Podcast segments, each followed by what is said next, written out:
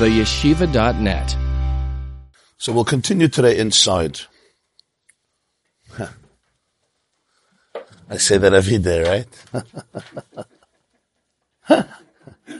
it's almost like good morning humor, right? It's a good beginning. It's a good icebreaker.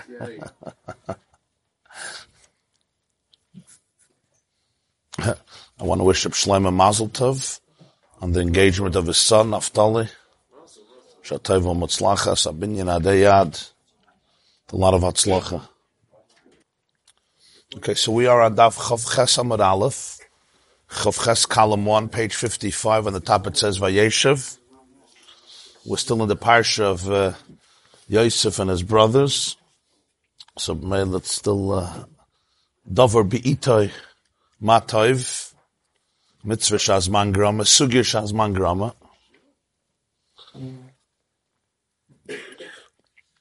So we're, I think, below the middle, yeah? Vot megehalten, would you say vot megehalten? Uh, the line starts, Lizulosai mitzad oitzim bituloi. Page 55, it's around 20 lines from the bottom. The line starts, Lizulosai mitzad oitzim bituloi. Ma'almim alumim has two interpretations the literal interpretation and the midrashic interpretation. And the literal interpretation is binding sheaves. Ma'almim alumim, I think in Yiddish it's called snoppes, yeah? Huh? Nuchem, wie sagt man alumim auf Yiddish? But real Yiddish, real Yiddish. Snoppes, snoppes, yeah. Zich meer. Even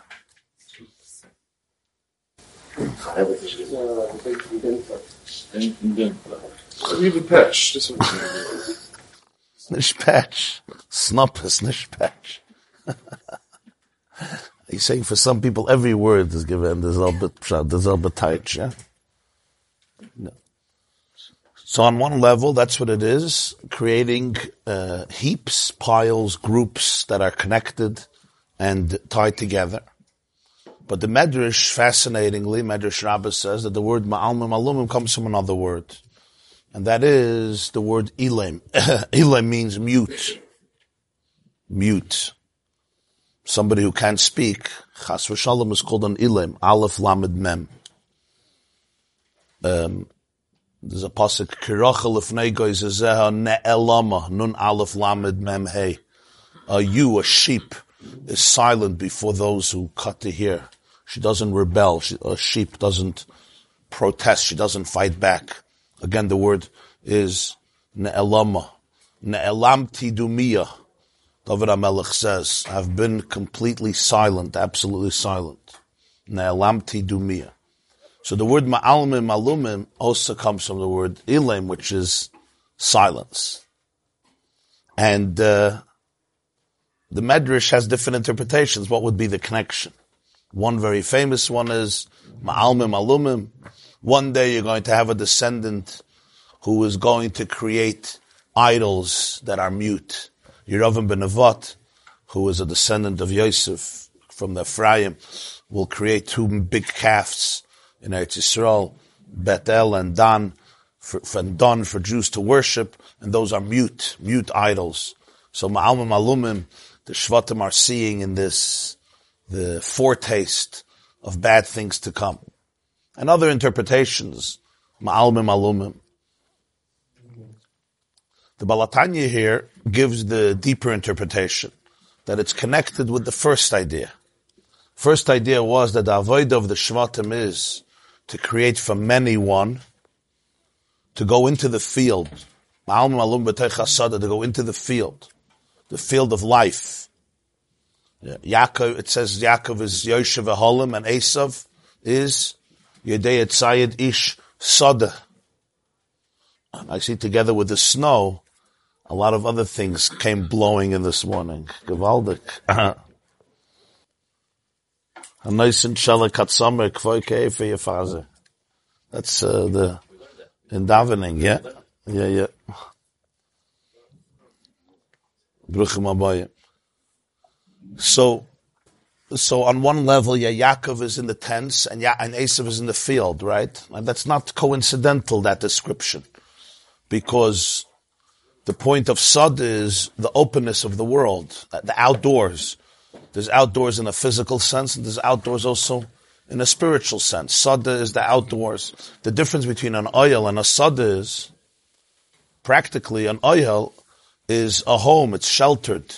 There's a roof, there's four walls. In halacha, you call it a rishus hayachid, a private domain. a sada now depends where the sada is, if it's a definition of a carmelis or whatever the definition is. But a sada is an open place. It's more of a public place. Everybody could walk there. And in that sense, it represents something that's more close to Rishus Rabbim, which spiritually is the difference between a world of oneness and a world of diversity. The Shvatim work in the field, and over there they're Ma'almim Alumim. They bind the sheaves and they bring them together into one pile, which as we explained is the whole idea of the birur of the Nitzitzis, explained at length in the previous shiurim, and therefore revealing the oneness within the cosmos, and the oneness within life, and the oneness within the world, all explained at length in the previous parts of the maamar. Why is that connected to silence? The reason it's connected to silence is he says because Achdus always comes through Bittul Hayesh. And Bittul Hayesh is a concept of silence. Meaning, Bittul Hayesh is that the Yeshus of the world, the Yeshus, which is the egotism, the separateness, comes back and is aligned with its unity, which is basically identifying the nitzutz, the elikus in it, the achdus in it, the infinity in it, where Beis Reish Vav and Chaf, even if they're different, but they're part of one cohesive word, which is what alumim are, all the different stalks, even though each one has its own source in the earthiness, in the earth, but you remove it from that place and you bring it together with the other alumim. That includes the avoida of silence, bitl hayesh. The concept of silence is when somebody's in a state of reception, receptiveness, they don't communicate. Meaning communication always comes from the fact that you're not completely connected to your source. The question in halacha that he brings, Aidi de tarid lemivla, layachal lemiflet. When you're busy absorbing, you can't emit, you can't spit out. Why? Because when a person is really in a state of absorption, they're in a state of of awe. You're just completely listening. You're trying to absorb, and you're not in a position where you could become a mashpia to communicate. There's a certain detachment that's necessary, a certain independence that's necessary in order to be able to be mashpia. Moshe is the kvad peh, kvad lashon. He says he can't speak. And the spiritual reason for it, because he's always in a state of receptiveness and openness to infinity. Just like when somebody is caught off guard and you're mesmerized by something, you're in awe, and you can't talk about it yet. You don't have the words yet. You're not even in a state where you can communicate it to others because you're completely in tuned with trying to. It's like somebody who's trying to listen to something and understand it, and somebody says, "What? What? What? What is he saying?" Not yet. Not yet. If I start talking prematurely, I'm left with nothing. I won't be able to tell you anything because I don't know it. At this moment, what I need is complete silence. Silence in my brain and of course silence in my mouth. Because I'm in a state of Kabbalah. I'm not in a state of Ashpa. And the more the silence, the more there can be effective communication afterwards. Right? The Gemara says, Mila besela, mashtuke betrei. Word, a word costs a selah. Let's say a seller is a dollar. Silence costs two. It's, in other words, it's worth a lot more money. On one level, it means zu schweigen darf man sein an Chacham. Zu reden darf man er sein kein Chacham, right? Siagla Chacham er Shtika. Silence is, is, is often associated with wisdom. Look who's talking.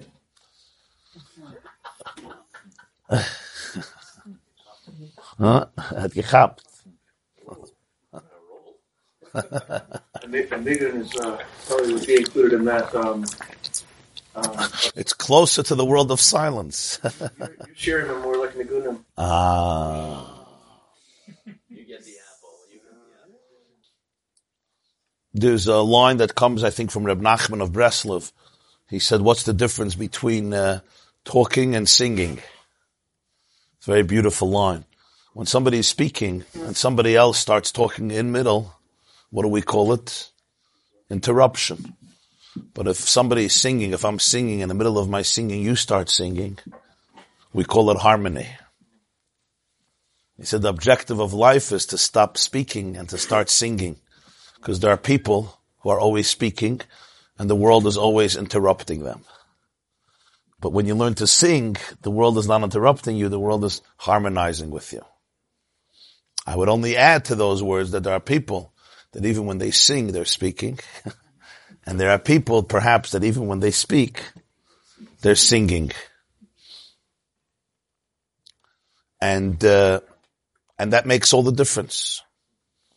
And if you don't believe me, you could try it at home. Next time you come home late, even though you texted your wife that you're going to be home in three minutes, for. Three minutes means you're going to start thinking about the concept of returning home. And you come home, instead of speaking, start singing. and then you'll see that everything will be different. So in any, sometimes we say don't try it at home, but this you can try at home. Harmony versus interruption is the difference of ma'almim alumim versus separation. So the more there's silence, mila besela, mashtuka betrei, shtikusa betrei, a word costs a sela and silence costs two slayim. It's because the, it's not just because silence is more valuable, because you don't stick your foot in your mouth, as they say, and because silence is often the best thing, especially when you're not sure, especially when there's tension. Not always, but it's often the best thing. And as the older Yiddish expression is, wise people are quiet. It doesn't mean that everyone who's quiet is wise. Sometimes people are quiet for other reasons. But wise people employ the tool of silence very effectively. Because silence has an art of its own. That's all true. But there's something much deeper. The more silence, the more words. Moshe kept on saying to Hashem, he said a few times, Lo dvarim anoichi. I'm not a man of words. But there's only one book authored by one person, which is called the Book of Words, Sefer Dvarim, which begins Ela Hadvarim Ashadibir Moshe. A little bit of a, you, uh, of an irony. He says, Lo yish Dvarim. So how are you authoring Sefer Dvarim? And of course the answer is, only a man who's not a man of words, when he does speak, you have what to hear. Because the words come from, they were, what's the word I'm looking for? Incubator there was an incubator.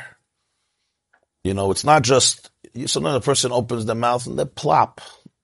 But somebody who was silent for decades, when they open their mouth, every word is very, very powerful because the words are not coming from a place of, you know, I have to just express myself or I have to please you, I have to make an impression, I have nothing else to do.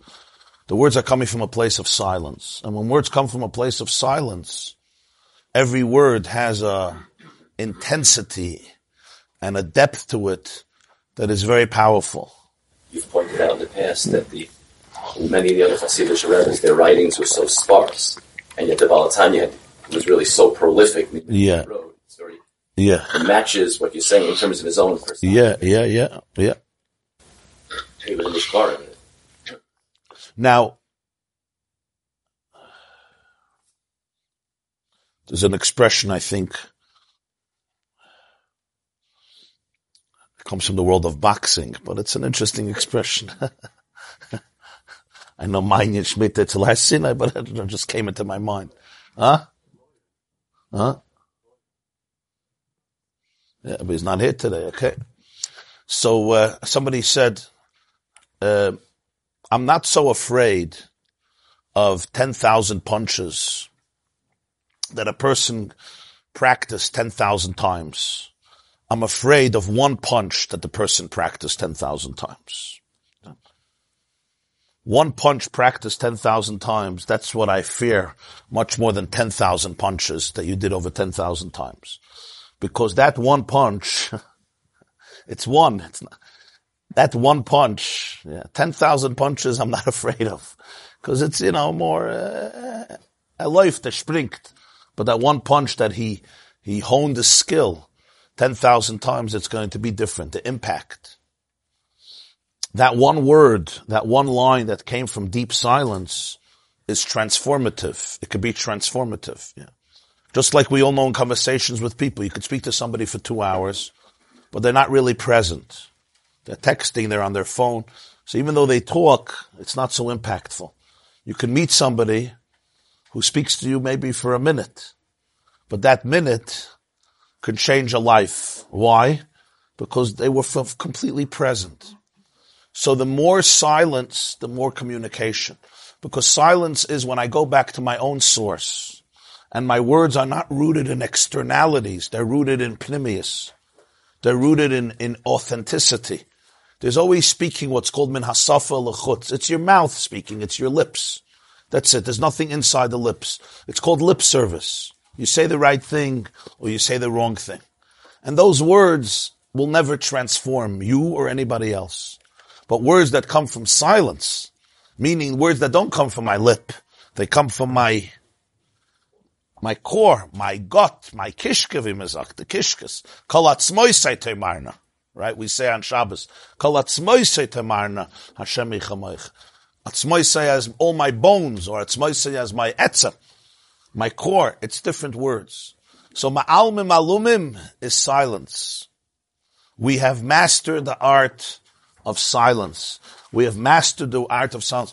Because whenever the yesh goes out of its yeshes into the place of achdus, in other words, remember, the closer you are to the source, there's always more unity. The further we are from the source, there's always more fragmentation.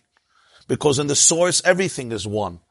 The more one is margish, the one more one is conscious, the one is conscious of source, the more unity. The more the ego melts away and there is cohesion, there is harmony. The further we go from the source, the more separation, the more distance, the more replacements we need, the more substitutes we need, and the greater substitute becomes my ego versus your ego. Yeah. In a marriage, you see it. The more husband and wife are connected to the source, their own source and the source of everything, the more the language of unity. Not that they become one, but there is a deep cohesion, there is a tolerance, there's a respect, there is a, there's playing a song together. You're, we're not, we're not necessarily doing exactly the same thing, but there's harmony. There's harmony. I'm singing, you're singing, but there's a harmony. The more we go away from the niggin, we go to the words, we go away from silence, we go to words, the more differentiation, fragmentation, and even divisiveness, contention, and conflict. And that's all of life. The closer to Ein Sof, the more Achdus. The further from Ein Sof, the more period. The further yet, more and more period. In the ultimate distance is expressed in the ultimate fragmentation, in the ultimate brokenness, in the ultimate divisiveness.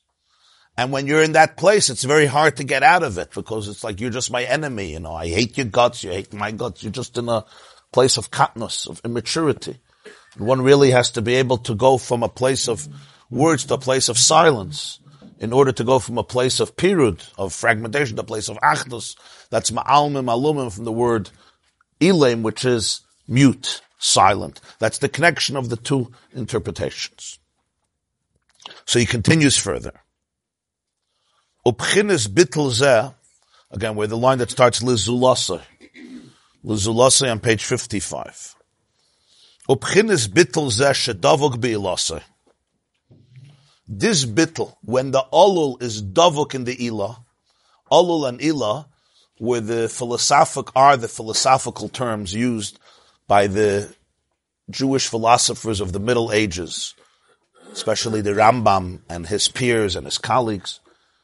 Ilah and alul, ilah and alul, very common terms. Ilah is the cause, and alul is like the child, the effect. Alul comes from the ilah, like the apple tree from the seed of the apple, right? Like the peach tree from the seed of the peach. The watermelon that grows from the seeds of the watermelon. So the seed, the seed would be the ilah, and the tree would be the alul. Right? The, the seed is the progenitor, and the seed itself has has an ilah because the seed comes from a previous apple, which comes from a previous seed, which comes from a previous apple, all the way back to the beginning. So there's the ilah alul. Ilah and alul can translate into thousands and thousands of generations. Like we all come from Adam and Chava. Adam and Chava is our ilah, but it's I have my mother who had her mother, her mother, her mother, her mother, a father, all the way back to Adam and Chava. So the klal is whenever the alul is absorbed in the ilah, there's no words. For the alul to speak and become a mashpia instead of a makabel, the alul has to go out of the ilah. When the student is sitting in front of his rebbe, there's no room for him to express his whole charisma. If he does, he's not a student. And he's missing the opportunity. You understand? Because by your ilah, you really want to be in a state of, of, of, of Kabbalah. That's the whole idea of, of, of, of an alul. And when I'm in a state of Kabbalah, I become stronger because I'm going back. It's like plugging in your phone. It's, it's plugging yourself into your source. It's re-energizing yourself from where you come from, from your source. And then the alul can, so to speak, travel independently, become detached, and become its own ilah. You can't become a parent when you're three years old, right? Because why not? We all know that to be a parent, you first have to be a grown up. That's what some of us struggle with.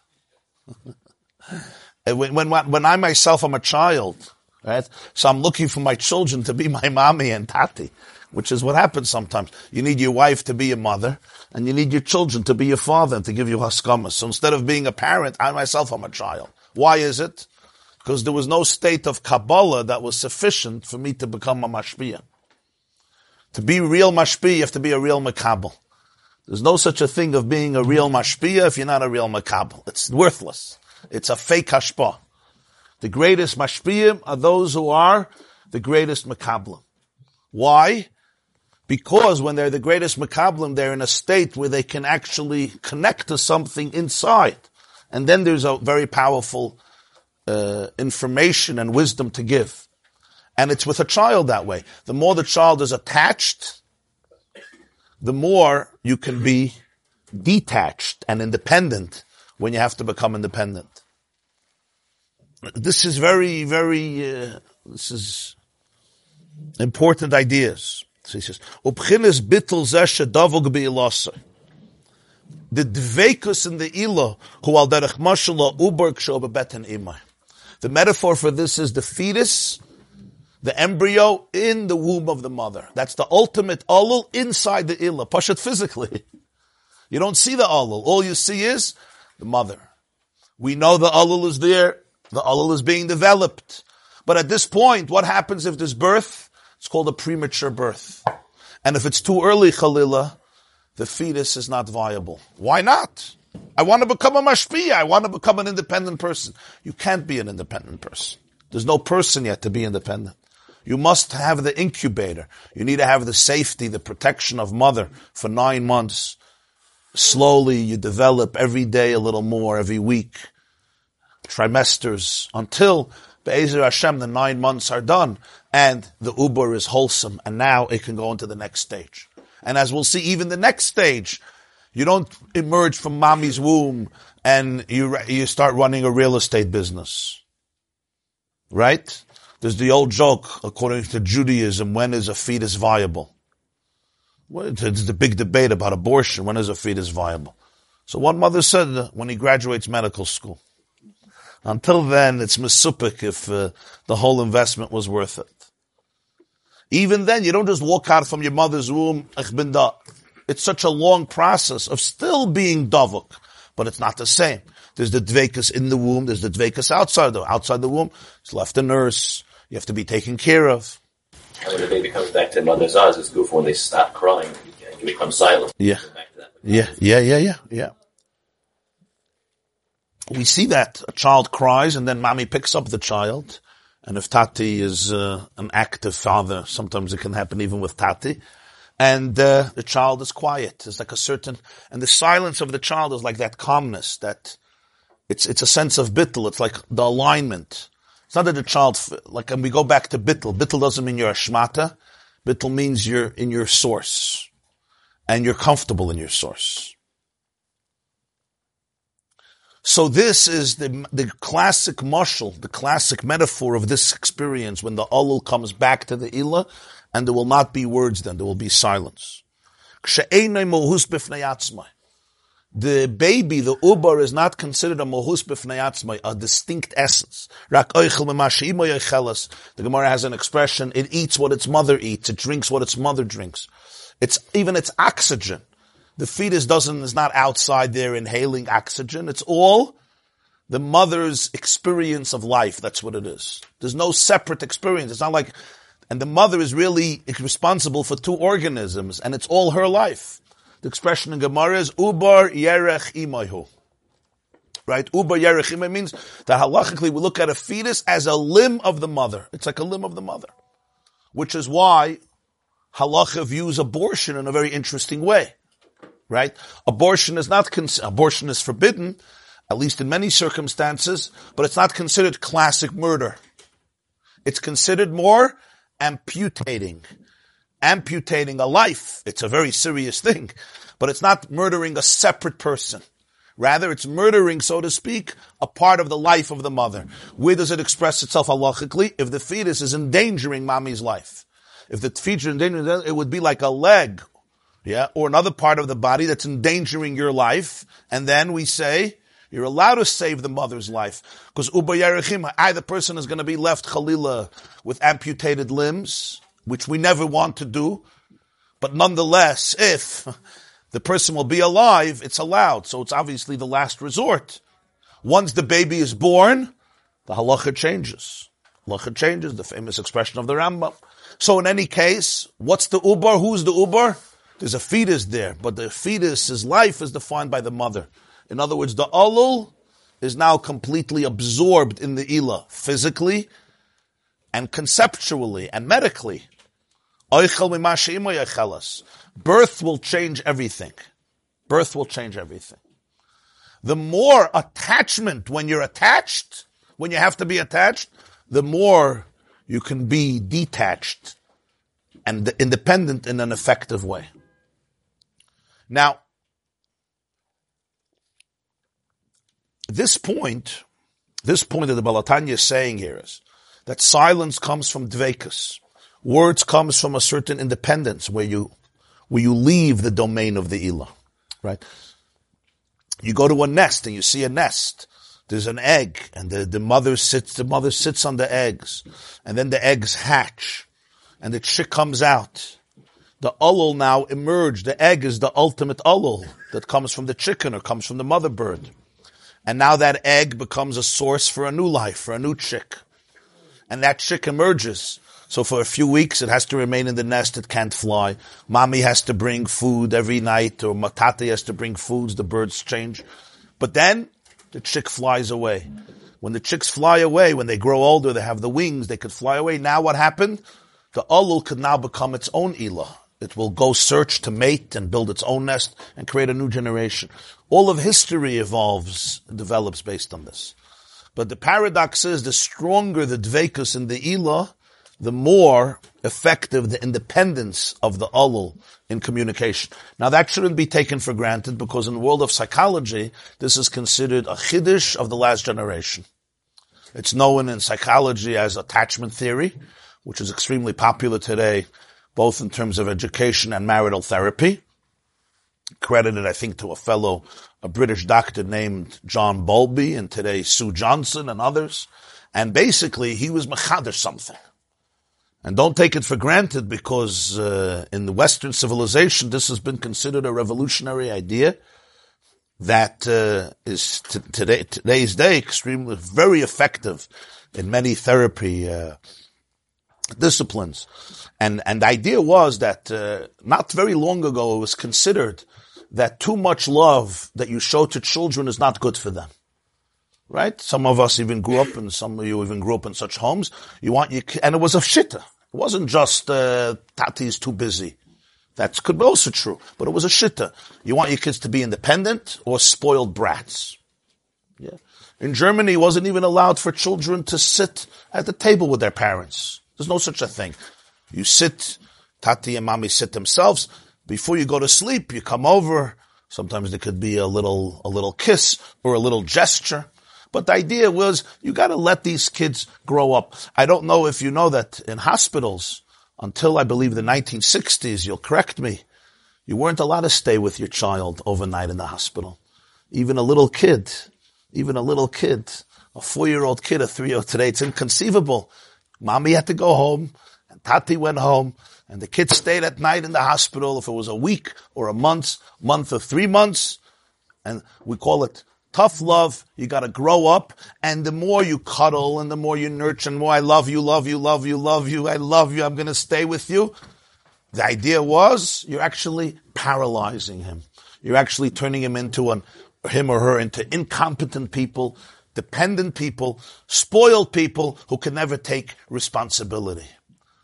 John Bowlby was a doctor for many years, and he saw that this philosophy is doing tremendous irreversible damage to children who are left alone in hospitals with endless anxiety and horror, and nobody's there for them. And all in the name of love and justice and, and pedagogy and development and he started to take videos, uh, illegal videos, and he made a videos of animal, I think of baboons with anxiety separation. He went on a tirade. They called him a Meshugana. I think they fired him. It was a war. He won at the end.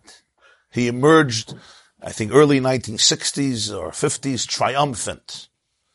That today, if you have to, heaven forbid, take your kid in and you could stay there, and they give you a recliner, especially if it's out of New York, they'll give you a bed and everything else. New York is a little uh, more tight. The real estate here, you have him to thank.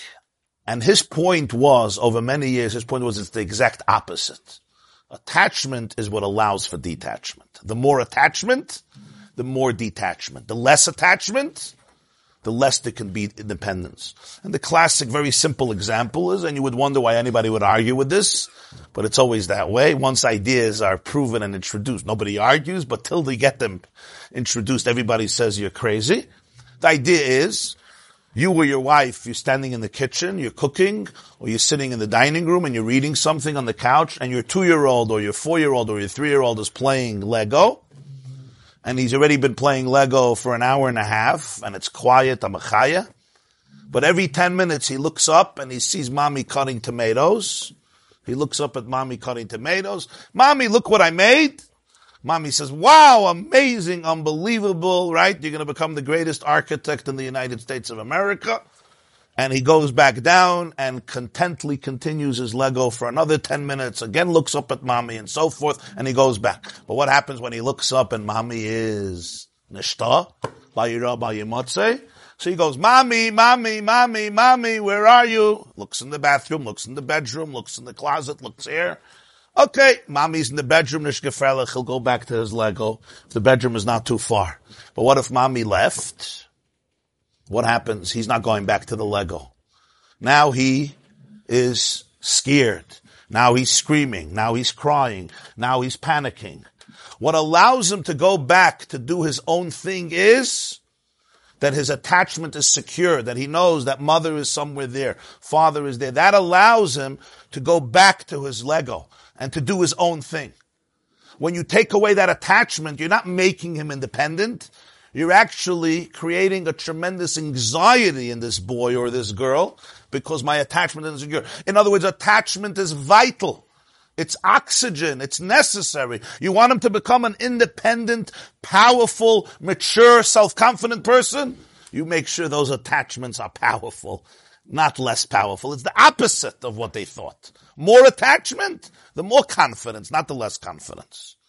Now attachment means that you allow for the person to be independent. You allow him to play Lego. You don't hold him on the counter tied up so he can be attached. That's not attachment. That's the opposite. This was an education. What happened a few years later was they started to realize it's not just true with children. It's true with 40 year olds, and it's true with 50 year olds. And you'll be me, Michael, it's true with 60 and 70 year olds. Even though they may have long white beards and long payas and wear big streimlich and already have 70 grandchildren going on 80 Kanayan Hara, if their attachment is insecure, their independence is shattered. Their sense of self is shattered.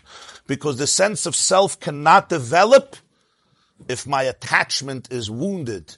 And if my attachment as a three-year-old was wounded, I'm still looking for that attachment somewhere. Maybe in my spouse, maybe in other people. And it's so wounded that a lot of the symptoms are just coming out, even though I'm 40, 50, 60, 70, 80, 30, 25. It's coming out in so many ways. And now a lot of marital therapy is based on that. How people interact with their spouses. On one hand, you want to be your own person. The last thing you want is your wife to control you. On the other hand, you desperately need attachment. Right? But it's very hard to say when you're an adult. When you're a child, it's very obvious. Mommy, don't go. Right?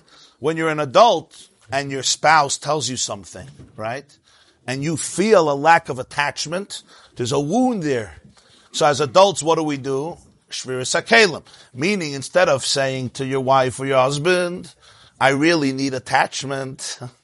I really need to feel attached. And when you say that I don't feel attached, right? And therefore it's very painful and it's very scary. What do we do? We don't, oh, I don't need you. I don't need you anymore. I don't need you. You understand what you did? This, the pain of not having attachment is very deep. So what do I do? I don't need you. If I don't need you, if you're not my mother, I don't have to be attached to you. I don't have to be attached to a stranger. So when your own spouse becomes your stranger, then I don't need attachment from you. You? What, what you? You're I don't mean you. Whoever thought, I, I thought I'm going to be even attached. You? What are you going to give me? How are you? You understand what we do? So now I justify my detachment, which is only isolating me even more. When really the truth, of course you need attachment. Of course you need to be attached to your spouse. You need to be attached to your children. You need to be attached to yourself. You need to be attached to where you come from. You need to be attached to your family. Sometimes you're not. Sometimes you're thrown under the bus. But you have to acknowledge the pain of it. Because if not, you go into a world where you're substituting those pains for fake remedies, right? And you look for new attachments. Because everyone needs attachment. Everybody. The question is what you're going to be attached to. Are you going to be attached to your ilah? Meaning to things that promote your growth, that promote your truth, or you're going to be attached to things that couldn't care less about you and will just use you to give you the feeling that you're connected to something. But everyone needs a feeling of connection. Du verstehst?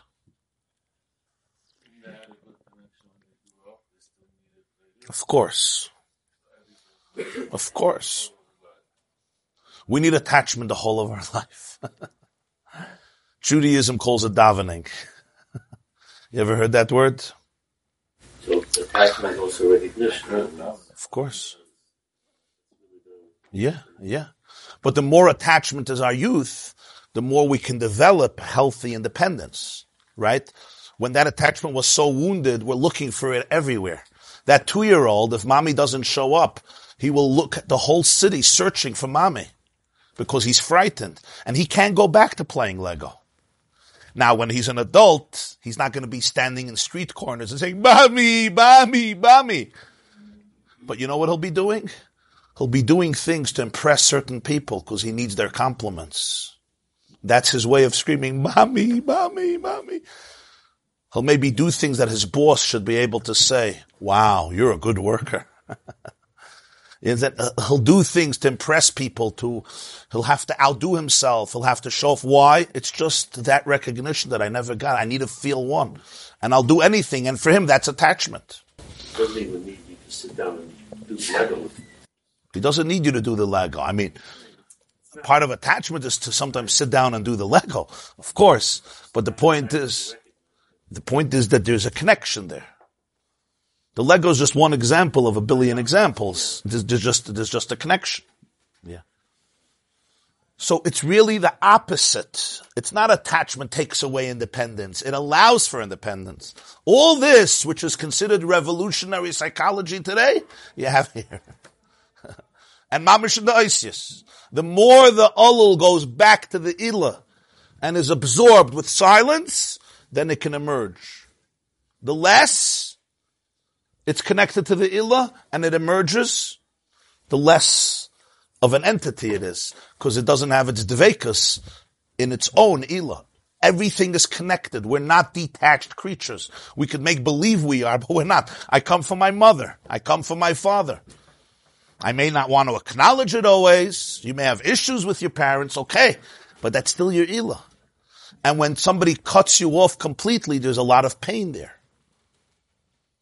Are there situations where people cannot be on speaking terms with their parents? There are exceptional situations, not regular situations. Just because your mother is a little hard to get along with does not a justification to cut yourself off from your mother. That's a crime. I'm not talking about a mother who wants to kill you or a mother who threw you out of the window into a garbage dump. I'm not talking about such a mother. Uh, there are exceptions. There are parents who are cruel, sadistic. We're not talking about it. Then you have to find new attachments, and it's very hard. Yeah, like an orphan. There's orphans. Yosem v'almana ya'idid, and you have to find in God aviyah Simon. Abayas, Rosh Tevis, Asher Becha, Yerucham, Yosem. He was a Yosem, a round orphan.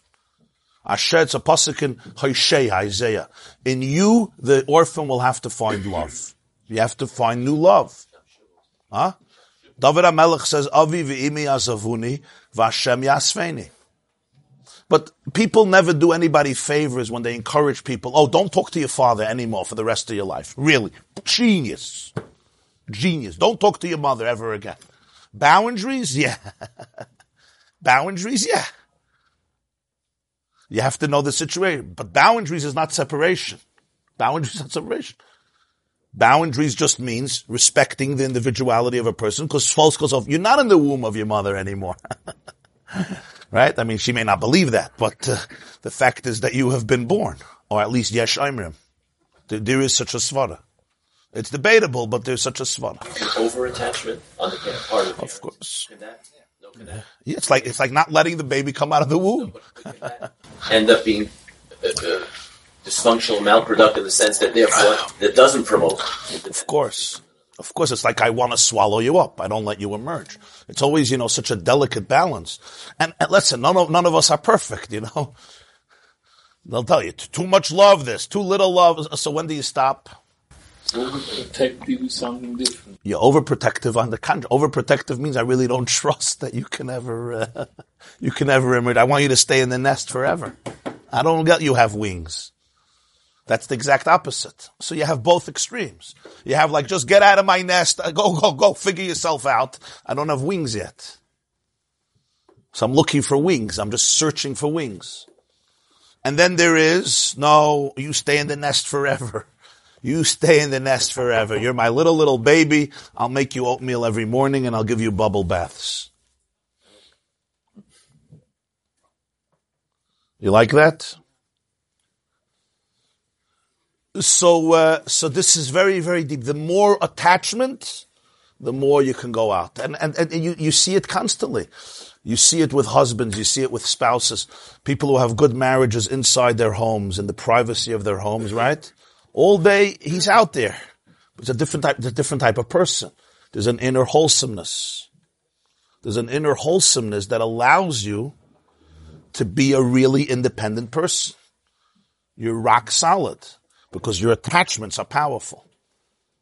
Attachment in Lashon of the Baal HaTanya is called dvekus. It's actually what it really means. Or in, in, more elaborate is the dvekus of the alul in the ilah. Okay.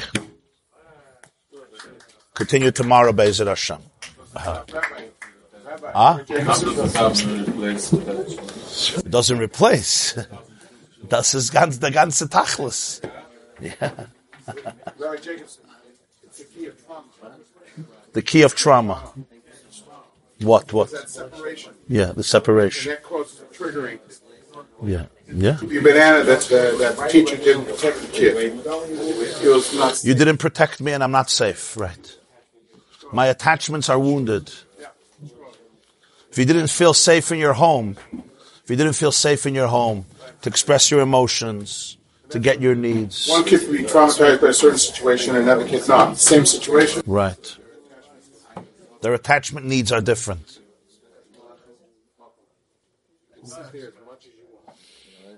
Was macht er? Ruchim Abayim. Was verstanden? Good verstehen. How do you say? I live it. For Hashem. You know? Yeah, yeah.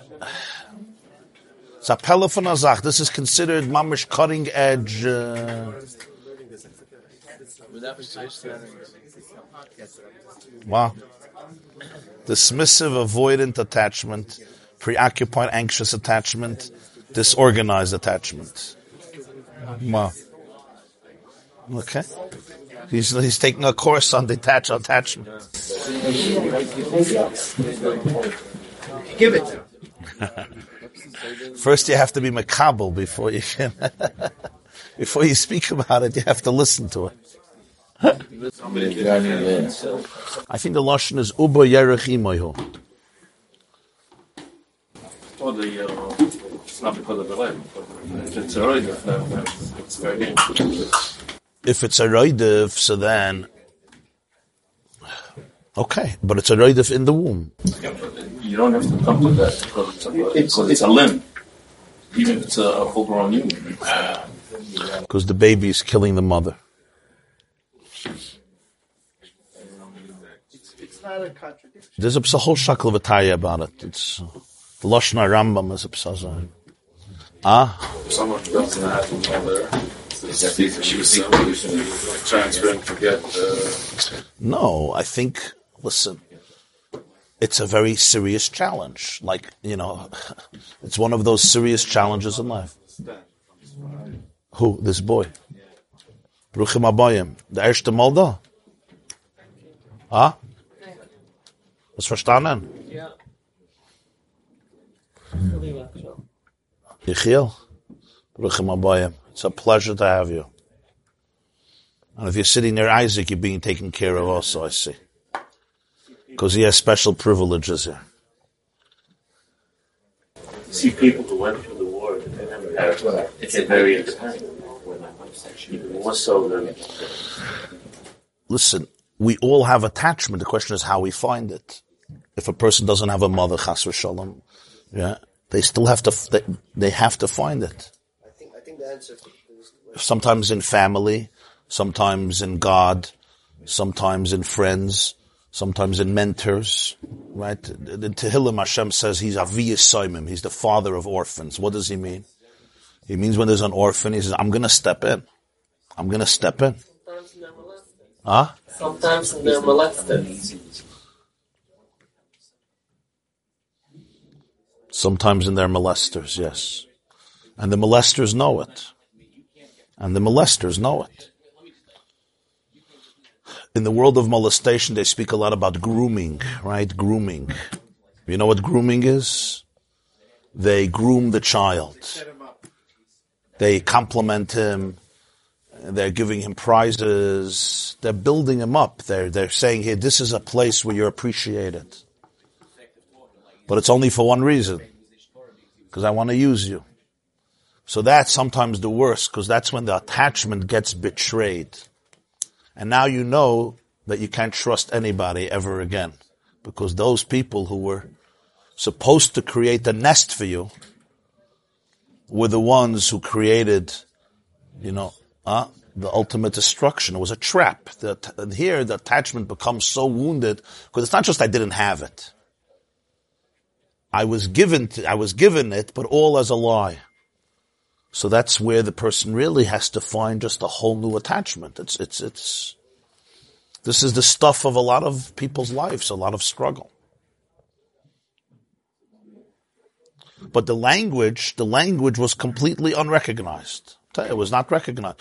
Yeah, you have to nurse your kid, you have to take care of them, but it's not cuddling, love. It's not good. It's not healthy just makes them spoiled and rotten and, and incompetent and paralyzed. They can't do anything. This was mamish. It was a real thing. Especially in Britain and Germany. Oh, over there was.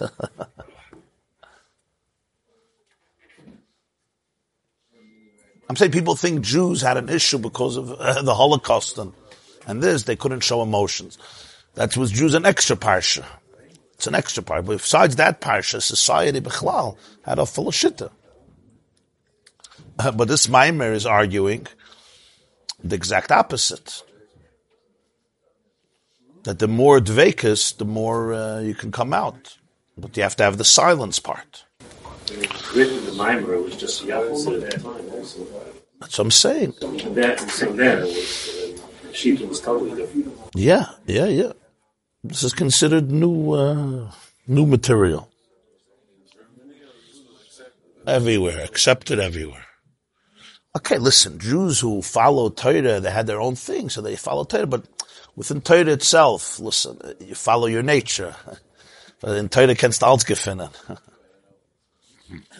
In Europe it was One such century. Ah, I'm saying in Europe it was not weather. not just, Like even by us, we too much need something like that. Yeah. this is not a stida to respect. I'm saying respect is, al- ah, respect is, a, is very important. About eating at the same table. Right, right. But respect is not about distance. Respect is actually about safety. It means that somebody in this house is in charge. That's, it's not a distance, that's safety. You know what I mean? Yeah, you feel more safe that there's a father and a mother who make decisions, who take responsibility. We often look at respect as distance, like, because what we hear, don't talk to me like that. That's what respect means. Don't talk to me like that. Don't ask questions. Right? You're dumb, you're stupid, you don't ask questions. That's how we define respect means be quiet, shaita. I'm brilliant, I make this, that's not respect. That's you using your authority to be, to, to do stupid things. Because very often kids say, why? And actually, because you didn't have a reason. right? You didn't have a reason. Just It wasn't thought out. And the kids picked up on it. So they say, why? So now you're a little stuck. Yeah? So what do you do? So you start screaming, what do you do? You think he doesn't know? So that's respect that's coming because I myself am a child. You understand what I'm saying? That's not real respect. There's nobody to respect because you yourself are being impulsive. Your kid is actually being much more uh, thoughtful. He's ahead of the game. So we go crazy because I'm going to lose my authority. So I scream at you. That's not respect. There's actually nothing to respect there.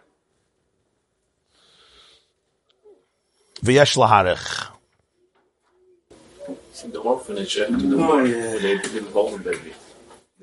I know, I know. In orphanages, they had this shit in us. I know. Yeah, yeah. They they did today a lot of experiments with in the animals. I think uh, monkeys and this. When it's not held, when it's not held, they often die. They push it need a physical touch. Not only that, I read I read once a research paper or one of the books I read. They did an experiment, fascinating there was a monkey or baboon that was orphaned or didn't have a mother. And in the cage, it had two options.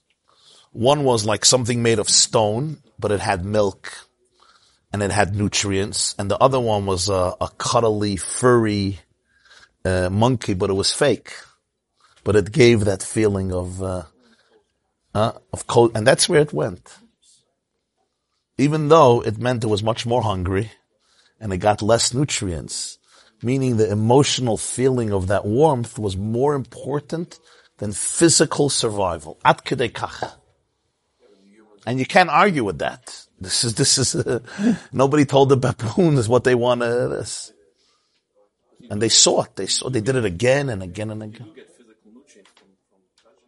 No, I know, of course. There's vitamins that come from touching. I know that. It's all connected to physical nutrients. But in other words, it's not just you have your milk and now be quiet. There's the connection that is crucial. It's crucial. People must have connection. When we don't have connection, we are not fully human because we are connected. That's the point.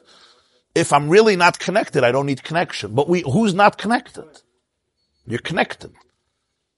So in terms of evolutionary psychology, it's because of evolution. And evolution dictated that people have to be together so we could fight against the animals. Al Pitera, it's no, because everything is part of one. It's achdos. It's not an evolutionary survival skill, and therefore today we need connection. It's, it's oimeka inyan of life. The, the closer you get to the etzem, you're gonna see oneness.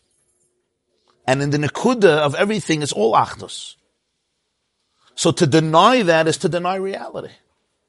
On the other hand, we also need independence. Because we live in the world of, of, of Shvira Sakela, meaning God wants you to be independent. He wants me to be me and you to be. He doesn't want us to be the same. Doesn't want me to stay in my mother's womb, loylam vod. And that, that, that tension between the two is the core on which everything revolves, to, to, to, to heal that tension. Reb Moshe, verstehst? Oh boy. One and some.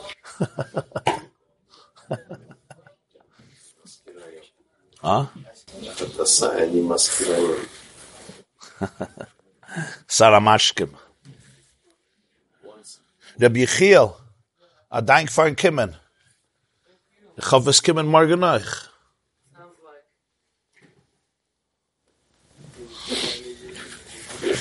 You know, we grew up in a completely different environment. There's a lot of love where, where I come from. So once I came here, and I started to read the books, and one of the books I read about Lit Shigoda, and I got to the point where the daughter who wrote the book described that the father never kissed him. That's the time when I closed the book and I put it aside. I never picked it up again. I just couldn't take it. Some people actually, they see it as a source of pride, as greatness. Pride, it's neat, whatever else, uh, whatever the reason was there. Not so much, I think more intellect. In other words, you don't let your emotions control. You feel love, so what? And like everything, there, there's a point there that's very powerful, but it's, it's often so, uh, distorted. Huh? Not always ego driven. Not always ego driven. Some people are trying to do the right thing and be idealistic. It's not always ego driven. Well, they never got. They don't want to get. Maybe that. Or maybe even it was like almost a shitta that this is the right thing, this is how you raise good kids. They'll even have a source. And tak, if you don't understand it, it's a good source. This week, last week, Parshabas Vayigash. Yosef meets Yaakov after 22 years. Yosef is kissing, hugging, embracing, crying, and Yaakov garnished. Why? He's saying Krishma. See? 22 years. I'm busy with Shema. So now imagine this scene. Yosef is like, Tati, Tati, Laman, tiz, tiz, tiz, tiz. Tati, tiz, tiz.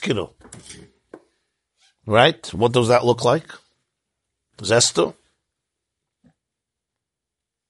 How grew nuts. Fell each other, no. No, Yaakov loy noshkoi, hayakar Krishma, it actually brings.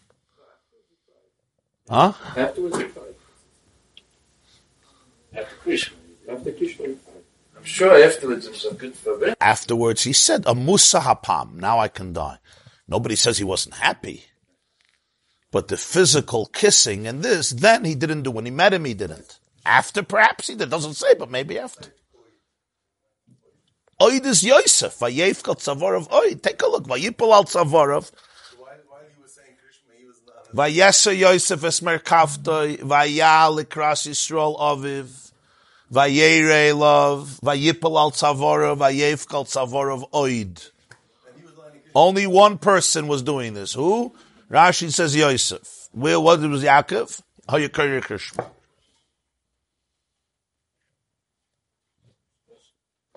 Busy with a different type of Huh?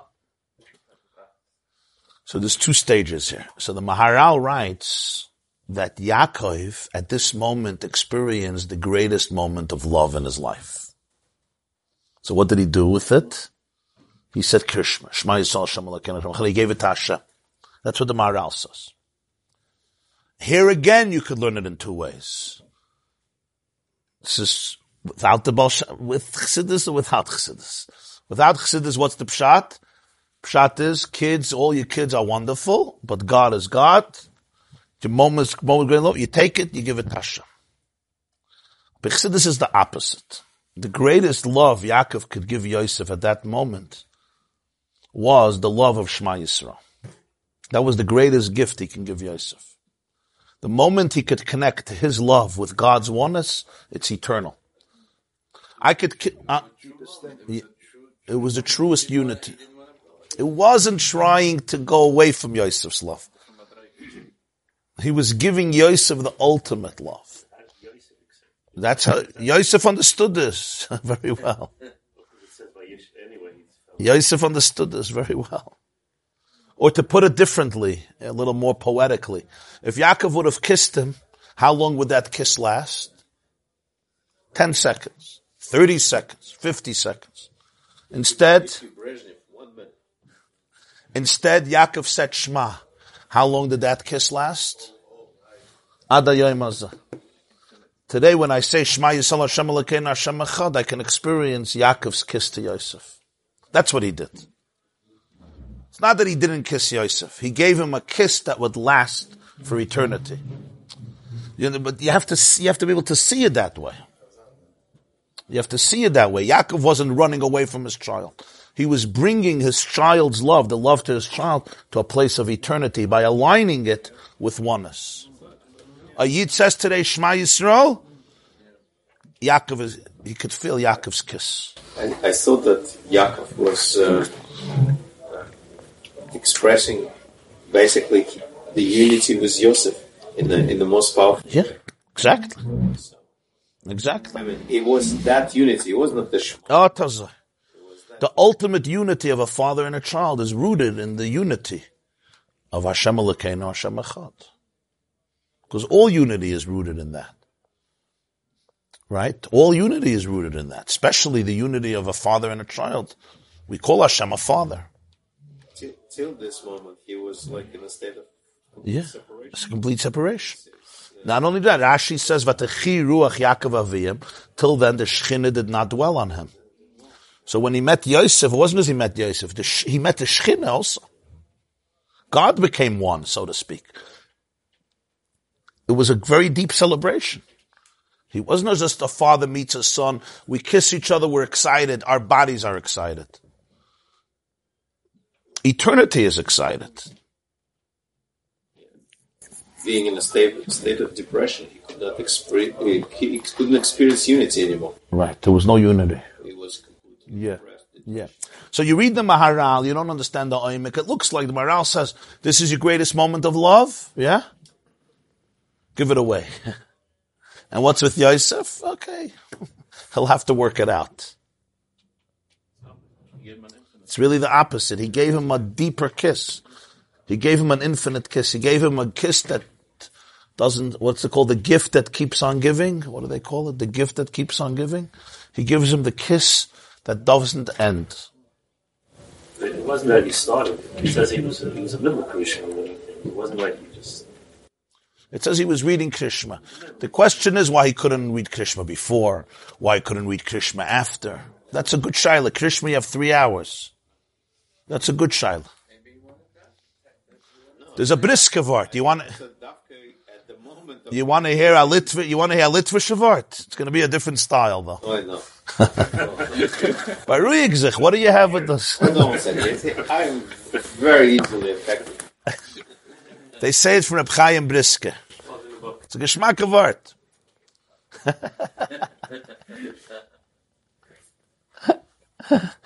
Everything complements each other, don't worry. We don't have to run from anything. Huh? Reb Chaim says, as that's what they say from the Chaim Briske, that it's a, it's a, it's a real Litvish of art, that, uh, Hashem told Yaakov, go down to Egypt, don't be afraid, right? The Yosef Yoshis Yode Aleinecha. Yosef is going to put his hands on your eyes. Hashem told him, You're going to go to Yosef, you're going to meet him, and he'll put his hands on. In other words, you're going to be with him before he dies. Says Reb Chaim, Yaakov's coming down to Mitzrayim and meeting Yosef was all a mitzvah. Hashem told him to do it. The Allah is ha'isik b'mitzvah, patim a mitzvah. So as long as he was going to Yosef, he was being Mekayim a mitzvah, so therefore he's patim from Krishma. So Yosef, right when it came morning, Yosef said Shema. But Yaakov was in the middle of doing a mitzvah. The moment he saw Yosef, he finished the mitzvah.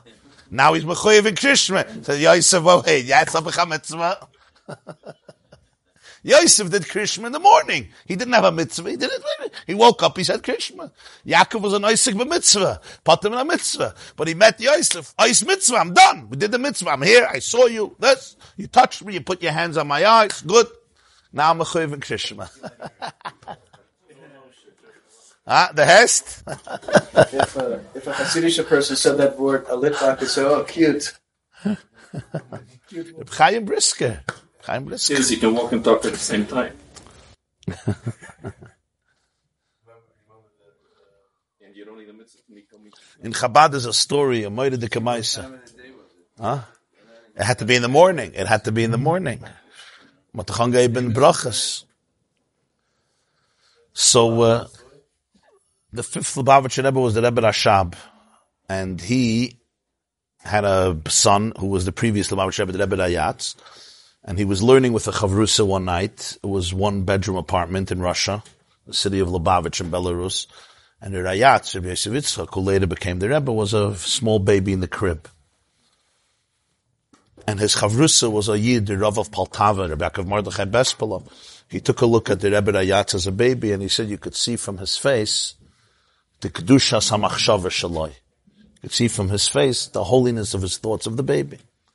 So his father, the Lubavitcher Rebbe, had a, said he had a unique taiva to give the boy a kiss. To give the boy a kiss. Then he thought to himself that, uh, he wants to substitute that kiss, and instead of kissing him, he sat down and he wrote a Maamar Chassidus, a very deep Maamar. It starts off Marabu Masach Hashem. And he kept it in his drawer. When his son became around 12 years old, he told him the story. And I think two years later, he gave him the Maamar, and he said these words, Nadir Achsidir Shekush. Here is a Hasidic kiss. Atkan. And his son told over the story that he heard from his father. That's the mice. If you look at it, you want to kiss your child, so you go write a maamar. I mean, kiss him, right? Do both. It's a very deep story. You could kiss your kid. How long does it take to kiss your kid? Three seconds, yeah. He's sleeping, you're happy, he doesn't know about it, yeah. How long did, how long did it take him to write a maamar? Could be, took him a day, a week, hours. So you understand? So there's an energy that I want to give out. What do you do with that energy? That energy is not, it's energy. It comes and goes. Next. Now I go eat sushi. He took that energy and he did something much harder. He immortalized it in his maamar. And when his boy was 14, he gives it to him. And he said, this is a kiss from 14 years ago, 12 years ago. Nadir Shakush. Why did he do it that way? Why can't you just give him a physical kiss? Because he knew his son is going to go through a lot. And when his boy is 60 years old, he can open the maamar and feel his father's kiss. He could look at it. When I was two, when I was one, my father spent the whole night sitting this only as a kiss. It's such a powerful idea. His father passed away years ago. He doesn't have a physical father anymore. He can open up a mime and say, here's the kiss. So he wasn't trying to minimize the kiss. He wasn't trying to detach. He wasn't trying to be an intellectual, cold, uh, prolific, uh, brilliant man who doesn't get emotional. He wanted to elevate the relationship to a place of eternity and infinity. Verstehst? Nadir achsidische kush. It's not a kiss that's not physical because we don't believe in connection. On the contrary, I want it to be a kiss that never ceases. How do you kiss your child? Non-stop. Without choking him. That's what I'm saying. That's what I'm saying. What's the source of it? Yaakov's Krishma. In andere Wette, Yaakov hat gewollt geben Yosef a chsidische Kush. What's a chsidische Kush? Shema Yisrael, Hashem Elokeinu, Hashem Lecha. Not he didn't want to kiss him. He wanted to give him the ultimate kiss. That's Yichud, no? Sfas Emes says, why didn't Yosef say Krishma? Yaakov given a frumme yid, Yosef given a frumme yid. So I told you the Chaim's answer. You know what Sfas Emes says? Huh? No, because Yosef, Sfas Emes says Yosef's chiddush is that he can be hugging somebody and kissing somebody, and he's still saying Krishma. Because Yosef's idea was that even in Egypt, he was still connected. So he says, for Yosef, oneness doesn't mean you go away from the world. Yosef could kiss and hug, and that's his Krishma. Yosef by nature is. But I'm saying Yosef was in Mitzrayim, and he still stayed connected. That was his chiddush, right? That's what the Sfas Emes says. It's even a deeper, even a deeper inyan. In other words, he didn't say Krishma through saying Krishma. Yosef at the surface looks like a very, the prime minister of a country, and that's also Krishma. But Yosef, the Achdus of Hashem didn't express itself only in, Zain Kishin is given the Krishma. By Yosef kissing another person is not an interruption of Krishma. Thus is Krishma. Huh? Yeah, I don't think most people would understand what the Sfas Emes says. Yaakov und Yosef. Everybody have a wonderful day. Mwah. Mwah. Knew how long did that last for?